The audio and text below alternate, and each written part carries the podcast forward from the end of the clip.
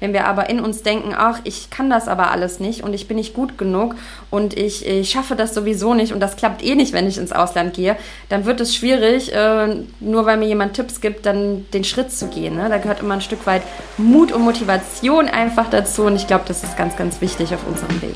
Einfach aussteigen der Auswanderer-Podcast. Ja, willkommen zurück. Heute geht es in den Nordosten Afrikas, in ein Land, in dem die meisten von uns wahrscheinlich schon einmal Urlaub verbracht haben, aber wo wahrscheinlich nur die wenigsten daran gedacht haben, dorthin einmal auszuwandern. Du hörst gleich die Geschichte von Nadine, die ein schwerer Schicksalsschlag dazu bewogen hat, auszuwandern. Heute lebt sie in Ägypten. Wo genau und was sie dort macht, verrät sie uns gleich. Vielen Dank an dieser Stelle übrigens an Gregor, Monika, Katrin und Wolfgang, die mir letzte Woche geschrieben haben und sich für die Podcast-Folgen bedankt haben. Das freut mich jedes Mal sehr, denn der Podcast, und das weißt du, ist ein Herzensprojekt von mir, den ich vor bald einem Jahr gestartet habe, um Menschen wie dich zu inspirieren und dir zu zeigen, wie man es schafft, erfolgreich auszuwandern.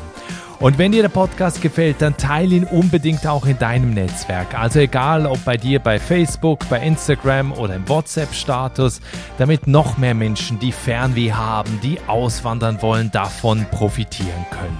Mein persönliches Ziel ist es, dass auch du den Schritt ins Ausland schaffst und mir eines Tages genau hier im Podcast davon erzählst, wie du es gemacht hast und wie du dann in deinem Traumland lebst.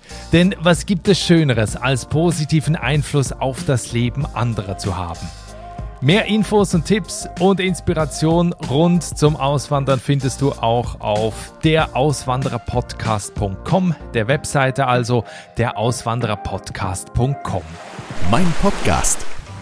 Das ist heute Nadine Abdusalam. Sie ist 33, kommt ursprünglich aus Leipzig, lebt aber seit 2016 in Dahab in Ägypten. Das Land hat inzwischen über 100 Millionen Einwohner. Die meisten wohnen direkt am Nil, wo es das fruchtbarste Land gibt.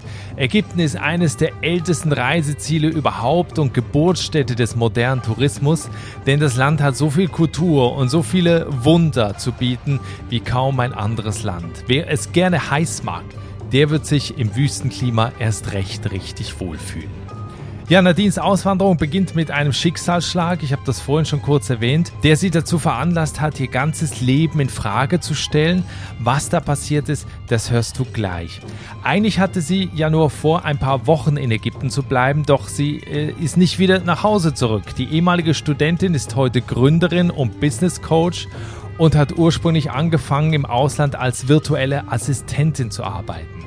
Was das genau ist und welche Türen und Möglichkeiten sich Nadine durch diese Arbeit eröffnet haben, darüber sprechen wir jetzt. Viele Grüße nach Ägypten und herzlich willkommen im Podcast. Hallo Nadine. Hallo, hallo, ich freue mich dabei zu sein.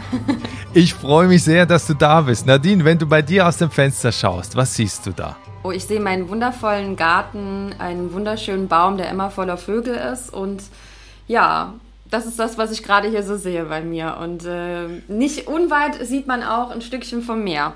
Deswegen, ich wollte es gerade sagen, du bist ja nicht weit vom Meer weg, ne? Ja, also ich bin jetzt unten bei mir in der Wohnung, da sehe ich jetzt nicht direkt das Meer. Ich müsste einmal die Wohnung, also wir haben so ein zweistöckiges Apartment und wenn man hochgeht, dann sieht man tatsächlich von hier aus direkt das Meer. Also in drei Minuten laufen bin ich quasi direkt am Meer, weil ich in so einem kleinen Ort lebe und der ist eben direkt ja, am Meer und ähm, Wunderschön, kann ich, kann ich so sagen.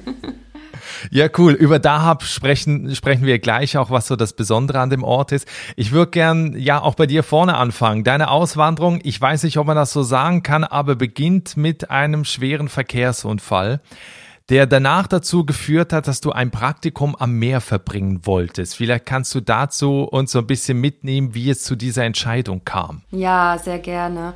Ähm, das stimmt. Also ich hatte ähm, vor meiner Auswanderung wirklich diesen, diesen schweren Unfall und der, ich, ich gehe da jetzt glaube ich gar nicht so ins Detail, ne? es war einfach ein, ein Unfall mit einem Roller in Malaysia und der hat mich dann eben für viele Monate ins Krankenhaus gebracht und der, dieser Unfall führte einfach dazu, dass ich mir so viele Fragen über mein Leben gestellt habe und mir einfach Gedanken gemacht habe, okay, wie, wie soll das jetzt aussehen? Ich habe irgendwie eine neue Chance im Leben bekommen. Also wenn man so ein einschneidendes Erlebnis hat in seinem Leben, jeder, der sowas schon mal hatte, der, der spürt diese Momente von, ähm, ja, gibt es vielleicht etwas, was ich Gutes daraus ziehen kann. Ne? Nicht nur so, oh, das war so schrecklich, was in meinem Leben passiert ist, sondern vielleicht hatte das einen höheren Sinn, vielleicht hatte das auch was Spirituelles, vielleicht hatte das was, damit ich mir so ein paar Fragen in meinem Leben stellen kann. Und bei mir führte das tatsächlich dazu, dass ich ähm, viele Freunde in dieser Zeit hatte, die mich besucht haben im Krankenhaus. Und ich habe immer so gesehen, dass sie gejammert haben in ihrem Leben und aber nichts verändert haben. Und dann liegst du da im Krankenhaus und denkst dir so, oh, wenn ich hier lebend rauskomme, dann verändere ich mein Leben und dann ähm, lebe ich mein Leben wirklich so, dass ich meinen Träumen nachgehe. Und da habe ich wirklich damals eine Entscheidung getroffen für mich und habe gesagt, okay, äh, mich überhaupt gefragt, was will ich denn in meinem Leben? Wie soll das denn jetzt weitergehen? Und da habe ich wirklich einen Cut gemacht und habe gesagt, okay, ich gehe jetzt wirklich danach, was mir auch Spaß macht, was mir Freude macht. Nicht nur das Leben, wie andere denken, dass man es leben sollte, ne? so Studium, Arbeit, Hausbau. Ähm, also das ist kein, kein schlechtes Leben an sich, aber es war für mich einfach nicht das Konzept in dem Moment, dass ich war halt nicht mehr glücklich in meinem Leben.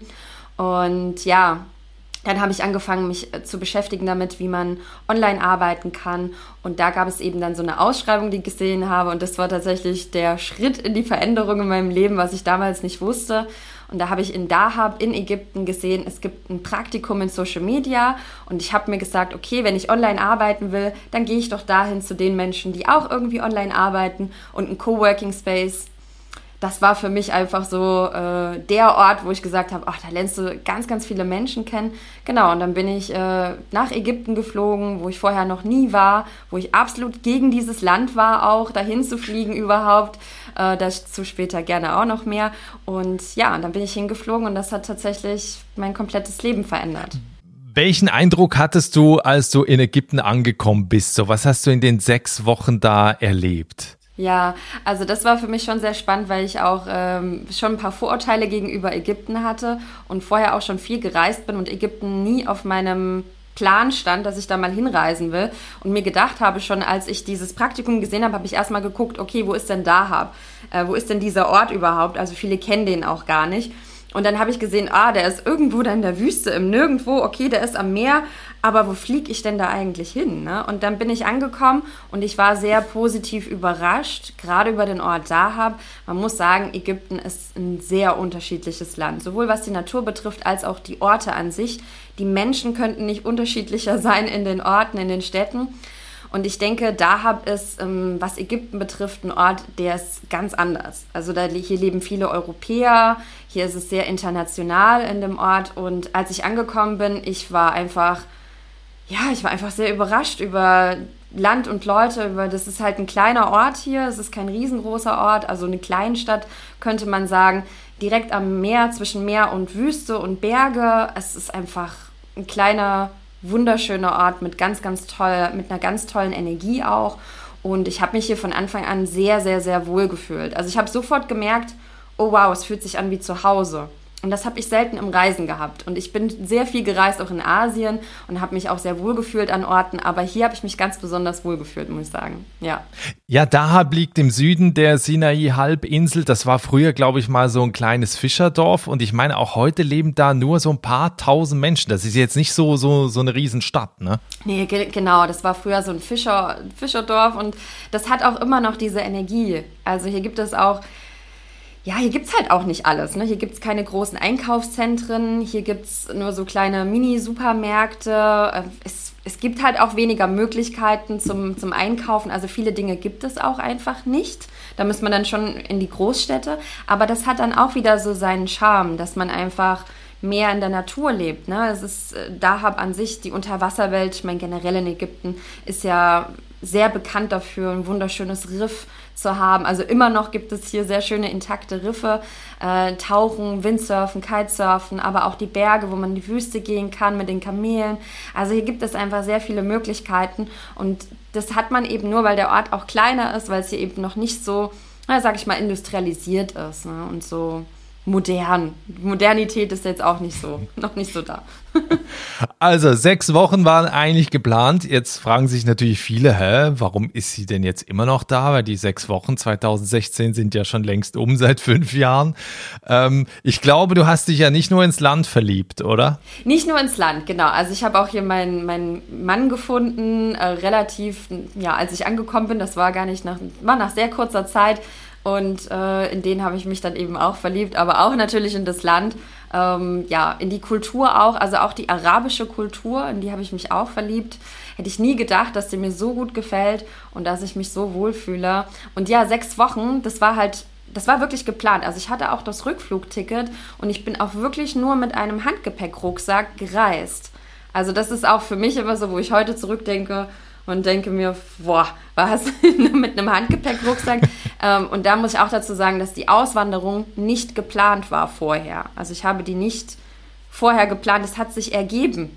es, es war dann einfach irgendwann, ah, okay, äh, ich lebe jetzt hier, ich lebe mehr und mehr hier. Und dann habe ich angefangen, tatsächlich die ganzen Schritte ähm, in die Wege zu leiten.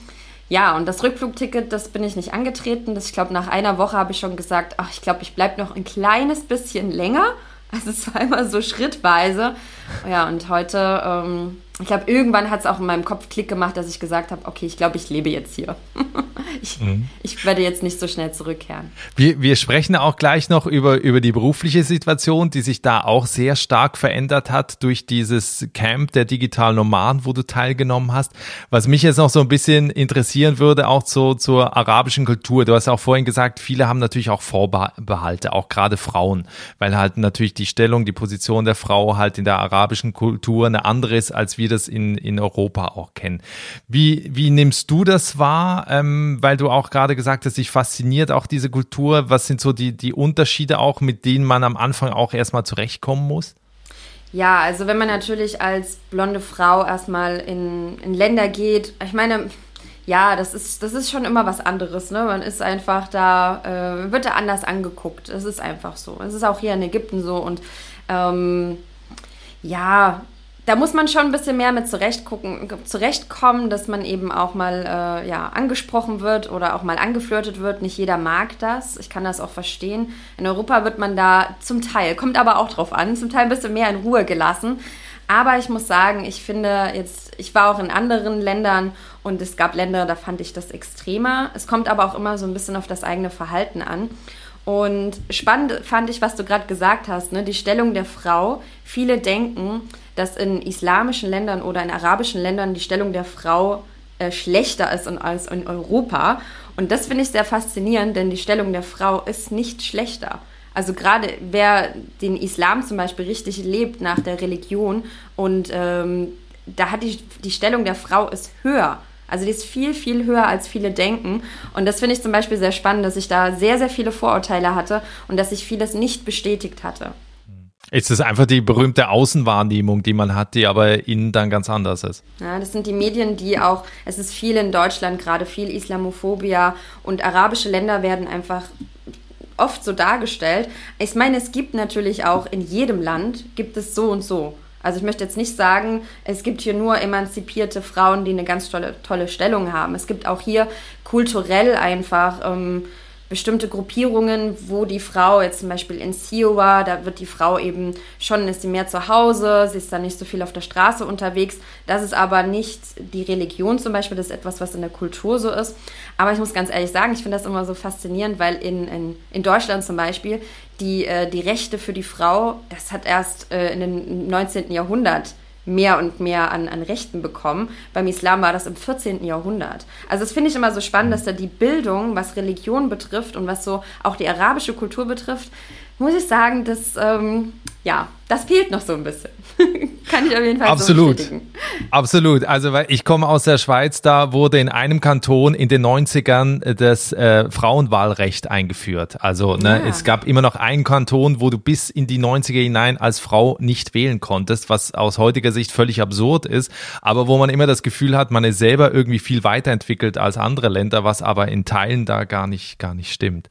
Ähm, bei Arabisch, das würde mich jetzt noch interessieren, weil es ist ja die Landessprache Arabisch. Ähm, wie kommst du da erstmal mit Englisch zurecht? Und zweitens, wie ist dein Arabisch heute? Ja, also mein Arabisch ist schon, ich kann mich schon so ein bisschen unterhalten. Ähm, ich, es könnte noch ein bisschen besser sein, aber mit meinem Mann, wir sprechen die ganze Zeit Englisch.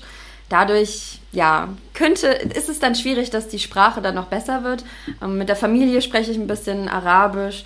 Ja, aber es ist noch Luft nach oben. Man kann sich ja aber auch sehr gut mit Englisch ähm, ja, überall unterhalten mit den Menschen. Viele, gerade diese neuere Generation, die jungen Menschen, die sprechen alle Englisch, die wissen, wie wichtig das ist für ihre Karriere, für ihr Business. Und ähm, von daher kommt man da mit Englisch ja auch sehr weit. In den ein oder anderen Orten, da ist es vielleicht ein bisschen schwieriger, aber es gibt immer Menschen, die hier auch Englisch sprechen, die einem helfen. Also, dass es auch die arabische Kultur ist, diese Menschen sind so hilfsbereit. Also da ist, ne, da gibt es nicht, dass du irgendwie auf der Straße, wenn du irgendwie hinfällst, dass dich jemand auf der Straße liegen lässt oder so, ne? Da kommt sofort jemand hin. Das ist jetzt nur ein Beispiel, was mir spontan einfällt. Aber da kommt jemand sofort hin und hilft einem. Und das ist wirklich, also diese Hilfsbereitschaft der Menschen ist zum Beispiel was, was ich unglaublich schön finde. Und da braucht man keine Angst davor haben, man muss dann irgendwie Arabisch sprechen können. Ähm, es gibt immer jemanden, der einen weiterhilft. Mhm. Weil man jetzt natürlich auch durch die Presse und das hat ja auch viel dann auch noch mit dem arabischen Frühling zu tun gehabt, wo sich der Eindruck auch gerade in Ägypten ja äh, gewandelt hat. Ähm, auch vielleicht noch zum Thema Sicherheit äh, noch. Wie, wie, sieht das da aus äh, bei dir in Dahab oder wie nimmst du das selber wahr? Weil es ja auch da so ein paar Vorbehalte ja auch gibt, auch gerade von Leuten, die ja Urlaub machen in Ägypten. Finde ich auch so spannend. Mir hat, ich glaube, vor ungefähr zwei Jahren hat mir mal eine geschrieben, sie wollte nach Dahab kommen und das äh, Reisebüro hat ihr keine Reise da ausstellen wollen. Also hat ihr auch gesagt, da, das können wir nicht empfehlen und wir, wir können dazu auch nichts geben. Und sie hat gesagt, ich möchte aber wirklich nach Dahab reisen. Und sie haben gesagt, nein, da empfehlen wir nichts. Und ich war so schockiert, weil ich dachte, wow, ich fühle mich in Dahab sicherer und das sage ich wirklich ganz bestimmt als in meiner Stadt früher. Ich bin, ich komme aus Leipzig und äh, ich sag jetzt mal in der Nacht rumlaufen, in der, in der oder spät am Abend bin ich nicht sehr gerne alleine im Stadtkern irgendwo in irgendwelchen Seitenstraßen oder am Bahnhof oder so rumgelaufen. Ich bin immer mit meinem Fahrrad unterwegs gewesen. Das sind halt auch, ja, ne, nicht nur nette Menschen auf der Straße unterwegs. Mhm. Und hier muss ich sagen, wenn ich ähm, am späteren Abend irgendwo laufe, ich habe hier keine Angst. Aber da spreche ich von Dahab, das ist ganz wichtig. Es gibt natürlich andere Orte, da würde ich sagen, nicht unbedingt. Also in Kairo, in der Großstadt, sollte man nicht unbedingt alleine irgendwo rumlaufen. Da ist es besser, tatsächlich mit Freunden unterwegs zu sein. Aber was die Sicherheit betrifft, es sind, ich weiß, dass viele Bedenken immer sind, ähm, aber wenn man, ja, alleine als Frau ist immer so ein Ding, ich denke, in vielen Ländern kann man sich da einfach jemanden suchen, wo man unterwegs ist, aber auch da kommt man tagsüber, kann man das auch machen. Also sehe ich jetzt nicht so die größten Probleme, muss ich sagen. Ja, das Spannende bei dir ist jetzt, und jetzt schwenken wir so ein bisschen um auf das äh, Berufliche. Du hast also an diesem Camp teilgenommen für digitale Nomaden, wo du also dieses Praktikum gemacht hast. Und das hat ja dein Leben dahingehend verändert, dass du äh, heute ortsunabhängig arbeiten kannst. Und zwar hast du erst ja mal angefangen, als virtuelle Assistentin zu arbeiten. Jetzt für Leute, die sich für das ortsunabhängige Arbeiten interessieren, auswandern wollen, haben den Begriff vielleicht virtuelle Assistentin Assistentin auch schon mal gehört. Damit jetzt alle verstehen, worum es da geht, vielleicht kannst du einmal erklären, was du da gemacht hast. Ja, liebend gerne. Also virtuelle Assistentin, ich bin wirklich bis heute so dankbar, dass ich 2017 dann wirklich ein paar Monate später, als ich hierher gereist bin, angefangen habe, ähm, als virtuelle Assistentin zu arbeiten. Das bedeutet, dass man Unternehmer in ihrem Business unterstützt dass sie eben ähm, ja, gewisse Aufgaben, Tätigkeiten auslagern an ihre virtuelle Assistentin. Das heißt, virtuell, ne, online arbeiten, Assistenz, sowas wie Unterstützung von Online-Unternehmern in ihrem Business, auch Offline-Unternehmer, also alle Unternehmer. Genau, und da gibt es eben sehr, sehr viele verschiedene Bereiche, in denen man arbeiten kann, in denen man unterstützen kann, zum Beispiel Social Media, das ganze Backoffice, Podcasting, Online-Kurse. Also es gibt da einfach eine riesen Bandbreite, was man anbieten kann. Und es ist deshalb einfach eine unglaublich tolle Tätigkeit, weil es sehr vielfältig ist. Also gerade die, ich kenne ganz, ganz viele, die sagen, ich möchte nicht nur die eine einzige Aufgabe machen, sondern ich habe verschiedene Interessen, ich möchte mich endlich wieder ausleben können. Und dafür ist die virtuelle Assistenz einfach ein, ein super Einstieg auch ins Online-Business, weil man natürlich auch mit mehreren Online-Unternehmern zusammenarbeitet und dadurch sehr, sehr viel Wissen aneignet im Online-Marketing. Und das, ich glaube, in der heutigen Zeit Wissen im Online-Marketing zu haben, das ist einfach was ganz, ganz Wertvolles. Weil sich ja immer mehr alles online jetzt verlagert, ne? Es geht immer mehr online alles. Viele Unternehmer, die vorher offline waren, sagen jetzt, okay, ich möchte mehr online gehen, ich möchte meine, meine Kurse, die ich vorher vielleicht offline hatte, auch online anbieten, um noch mehr Menschen zu erreichen. Also es verändert sich, es, es ist einfach, dieses Wachstum ist unglaublich, aber sehr, sehr viele Unternehmer kennen sich in bestimmten Bereichen nicht aus, sagen, oh Gott, aber die Technik und, ne, und können sich jemanden suchen wie eine virtuelle Assistentin und sagen, okay, ich habe keine Ahnung davon, ich habe von dem Ahnung, bitte mach das, ja, bitte hilf mir da. Und das habe ich eben drei Jahre knapp gemacht, ja. Und damit man jetzt auch so einen Eindruck bekommt, du hast äh, auch Vollzeit davon gelebt. Äh, das heißt, du hast auch richtig gut verdient, hattest auch Aufträge. Wie bist du auch da rangekommen? Vielleicht auch noch als Tipp für, für Leute, die das auch machen wollen. Ähm, sich einen Außenauftritt natürlich aufbauen. Ähm, ich muss sagen, als ich gestartet bin 2017, war das Ganze natürlich noch ein bisschen anders. Ne? Heute gibt es wieder andere Plattformen, die man nutzen kann, was ich natürlich dann, wo ich dann auch immer ähm, unterstütze. Und ähm, ja, damals, ich habe mir eine Facebook-Seite erstellt, ich bin in Instagram ähm, aktiv geworden, ich habe mich in Facebook-Gruppen engagiert, habe auf Kommentare geantwortet und dadurch sind mehr und mehr Menschen auf mich aufmerksam geworden. Und ich habe, das finde ich auch sehr wichtig, ich habe mich vernetzt mit anderen digitalen Nomaden, die dann eben wussten, ah, okay, ne, ich arbeite als VA, alles klar, da kann ich jemanden empfehlen, der braucht eine VA, hier kannst du das nicht übernehmen. Und so habe ich mir angefangen, ein Netzwerk aufzubauen und wurde dann auch schneller empfohlen. Ja, habe irgendwann gar nicht mehr so viel Werbung gemacht und wurde dann gefunden, auch über meine Webseite, über Google, Blogartikel geschrieben dazu zum Thema ja, immer mehr Anfragen dann bekommen quasi. ja, das Beeindruckende ist, du bist ja, ich glaube, du bist heute gar nicht mehr virtuelle Assistentin, sondern du bist ja Unternehmerin geworden. Du hast jetzt Angestellte und du bringst anderen bei, wie sie das eben bei sich realisieren können und wie sie auch ortsunabhängig arbeiten können. Ne? Genau, ja. Ja, also ich habe das einfach nur nebenbei gestartet. Das Unternehmen heißt Virtual Assistant Woman.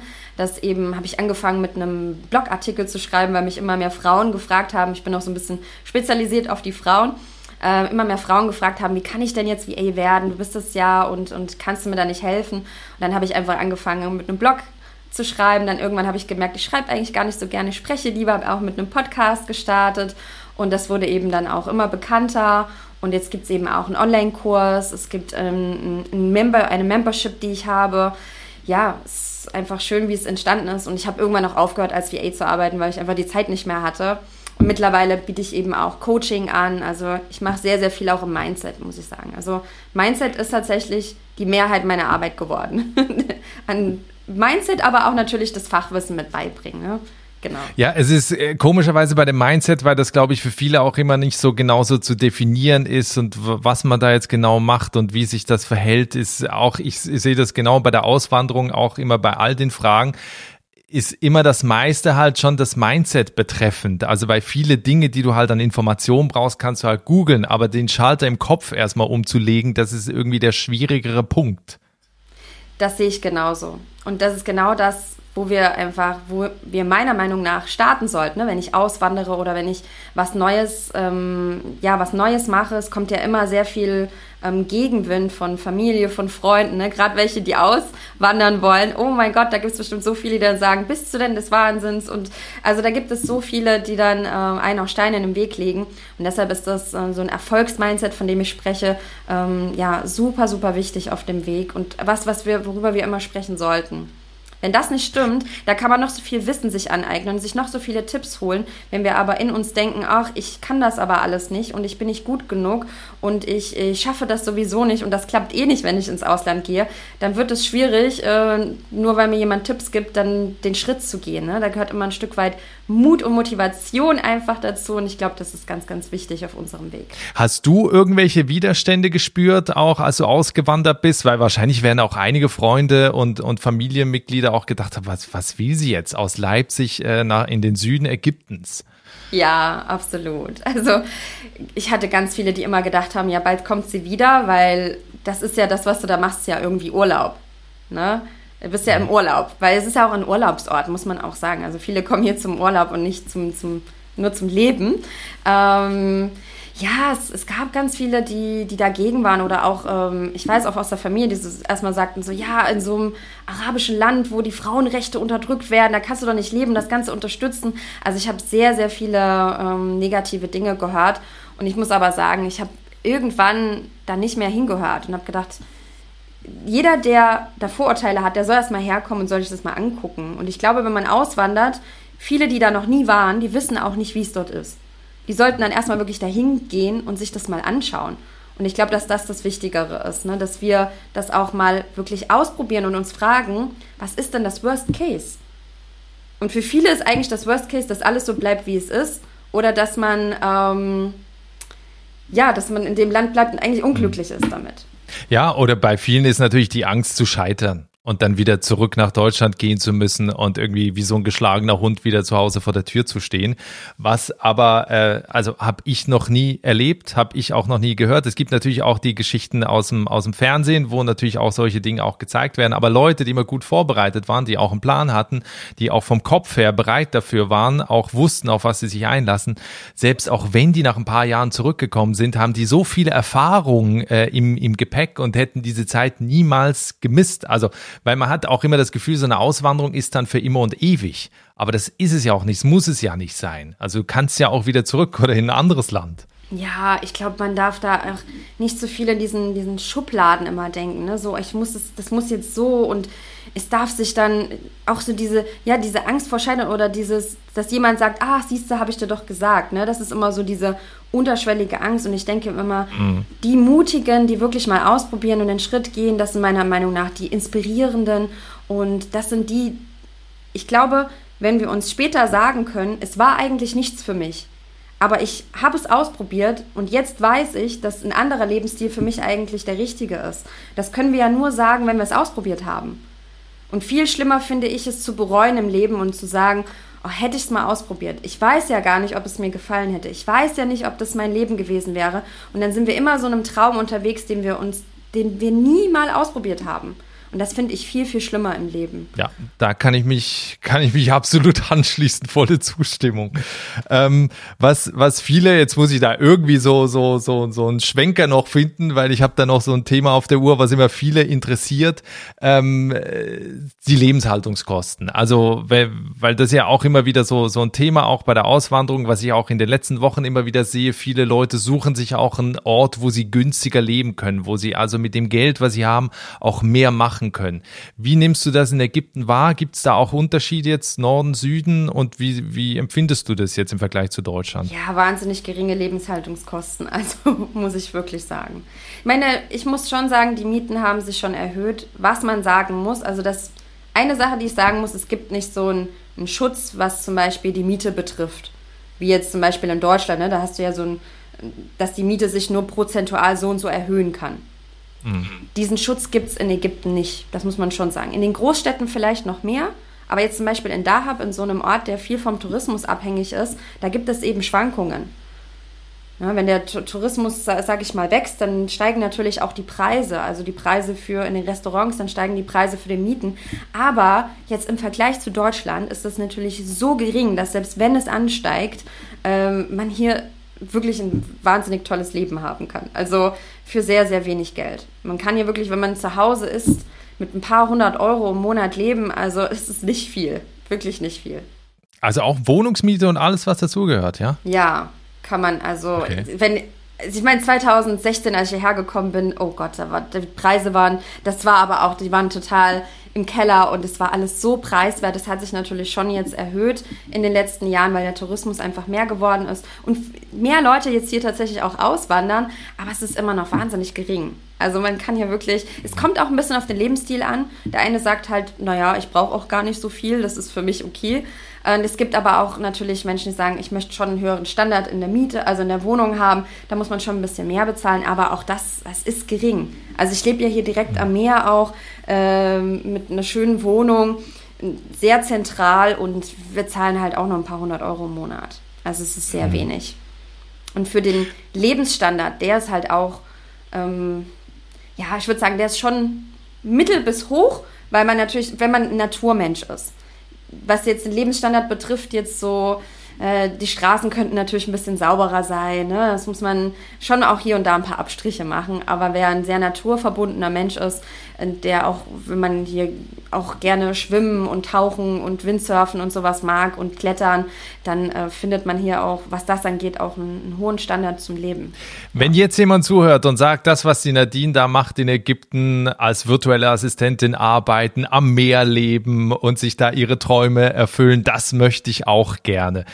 Jetzt haben wir vorhin, fand ich, hast du sehr viele inspirierende Sachen gesagt, auch gerade was das, was das Mindset angeht. Was gibst du auch darüber hinaus den Leuten mit, wenn sie jetzt nach Ägypten auswandern wollen? Also was sind so deine persönlichen Tipps? Also ich finde es gut, wenn man, bevor man auswandert, erstmal herkommt und sich das Ganze anguckt. Das wäre so mein erster Tipp. Weil ähm, natürlich, wir sind alle unterschiedlich und der eine Mensch sagt, ähm, es ist so ein schöner Ort und es ist das Schönste für mich zum Leben. Ne? Und der nächste kommt her und sagt, hier könnte ich nicht mir vorstellen zu leben. Und ich finde es immer wichtig, bevor man jetzt so eine Entscheidung trifft, einfach mal herzukommen, sich das anzugucken und wirklich auch ein paar Monate dann zu bleiben. Also viele, die denken, oh, ich bleibe da irgendwie ein, zwei Wochen und habe dann schon einen Eindruck. Ähm, da würde ich sagen, ein bisschen länger bleiben und dann auch wirklich mit den Locals und mit den Menschen, die hier leben, halt in Kontakt kommen. Also auch nicht nur in seiner Bubble bleiben. Mit Bubble meine ich andere digitale Nomaden oder andere äh, nur Europäer, weil dann kriegt man gar nicht immer unbedingt die komplette Kultur und das Leben wirklich mit. Ne? Weil wir können auch in unserer Bubble leben und gar nicht wirklich Land und Leute richtig kennenlernen. Also es ist mir auch mal, äh, mir selber auch schon passiert, weil als ich im, Reisen war, dass ich dachte, oh, ich, ich lerne eigentlich gar keine Locals kennen. Ne? Ich bin gerade in, in, dieser Bubble drin. Genau, also dass man da auch wirklich versucht, so ein bisschen Anschluss auch zu finden. Ähm, und die Menschen hier sind so aufgeschlossen. Also man lernt so schnell hier äh, auch die, die, ja, die Einheimischen kennen, sage ich jetzt mal. Das geht wirklich ganz, ganz schnell. Und da einfach offen sein und auch was die Kultur betrifft, mal so wirklich seine Vorurteile mal ein bisschen zu Hause lassen, ein bisschen offen sein und Fragen stellen. Stellt den Leuten einfach mal Fragen, auch zum, zum Islam, zur Kultur, zu allen möglichen Sachen und sich dadurch einfach ein wirkliches Bild machen. Und da kann ich wirklich sagen, das ist ein komplett es ist ein komplett anderes und man wird hier und da sehr, sehr, sehr überrascht sein, wie man aufgewachsen ist, mit welchen äh, Informationen und dass sie wirklich ganz anders auch sind. Also es ist ein, Ägypten ist ein sehr, sehr vielfältiges Land, wenn man vorhat, hier auszuwandern, sich auch wirklich das Land anzugucken. Es könnte nicht unterschiedlicher sein und ich hätte nie gedacht, dass auch die Natur in Ägypten so unglaublich schön ist. Also Ägypten ist nicht nur Pyramiden und äh, ne, es ist viel, Wüste. viel, viel mehr. Und Pyramiden und Wüste sein, es ist viel mehr, dieses Land. Ja, toll. Also da hört man schon die ganze Freude und Passion, die da aus Nadine herausstrahlt, was Ägypten angeht. Zum Schluss des Podcasts möchte ich immer so ein bisschen in die Zukunft blicken. Und die letzte Frage ist immer so, wenn wir in zwei Jahren nochmal sprechen, wie sieht dein Leben dann aus? Ich würde an dem Punkt jetzt aber gerne, weil das ja auch mit deiner Zukunft zu tun hat, auf ein Projekt noch kommen, ähm, was ganz Neues und zwar seit dem April letzten Jahres. Äh, du und dein Mann, ihr habt ein großes Stück Land gekauft in Ägypten und baut da jetzt oder äh, er, er baut ein Wildlife Healing Center. Was macht ihr da genau und was ist der Plan? Weil das soll ja im November diesen Jahres eröffnen. Genau.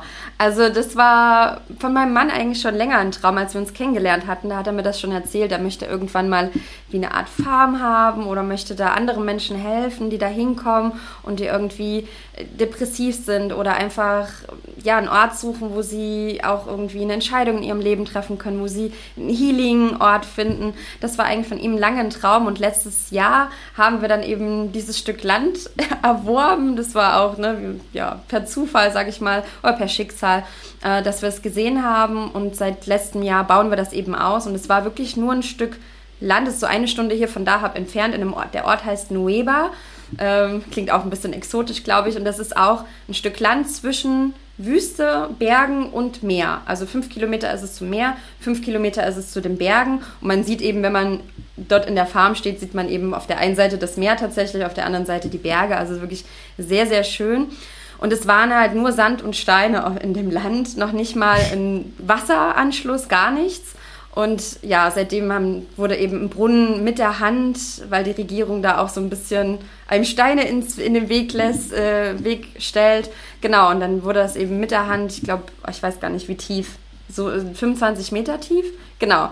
Wow. Brunnen, ja, mit der Hand, also unglaublich, was mein Mann und seine Helfer da geleistet haben. Und der, ja, seitdem haben wir da eben auch Wasser und jetzt gibt es mittlerweile eben auch mehr Tiere. Wir haben mittlerweile einige Pferde, es gibt Schafe, es gibt Ziegen, es gibt Hunde, die ja da jetzt auch leben, die gerettet wurden quasi. Und es wird immer mehr. Es, mittlerweile haben wir auch Volontiere, ein paar, die in der Farm auch immer da sind, immer auf die Tiere natürlich ähm, achten. Und die da auch so kleine Hütten haben wir errichtet. Und es wird einfach immer mehr und es ist wirklich ein schöner Ort. Und jeder, der hinkommt, der fühlt eben auch diese Energie, dass es wirklich ein Ort ist, wo man runterkommt, wo man das Gefühl hat, okay, Tier und Mensch ist hier, lebt hier einfach in Einklang und es hat auch dieser Ort an sich eine tolle Energie, muss man sagen. Also ja, eben, in diesem Therapiebereich, Healing-Bereich, da wollen wir eben noch mehr machen, dass man auch, ähm, mein Mann, der kennt sich besonders gut mit Pferden aus, das heißt, er will auch hier im pferdegestützten Coaching in den Bereich gehen, weil Pferde natürlich auch eine ganz, ganz besondere Energie ähm, ganz besonders im, im Healing auch eingesetzt werden. Und ja, da wollen wir immer mehr machen. Mal gucken, wie es alles weitergeht. Wir machen so alles Step by Step, weil in der Wüste hat man natürlich auch ganz andere Herausforderungen, ja, mit denen man da so zu tun hat. Die Hitze natürlich auch im Sommer.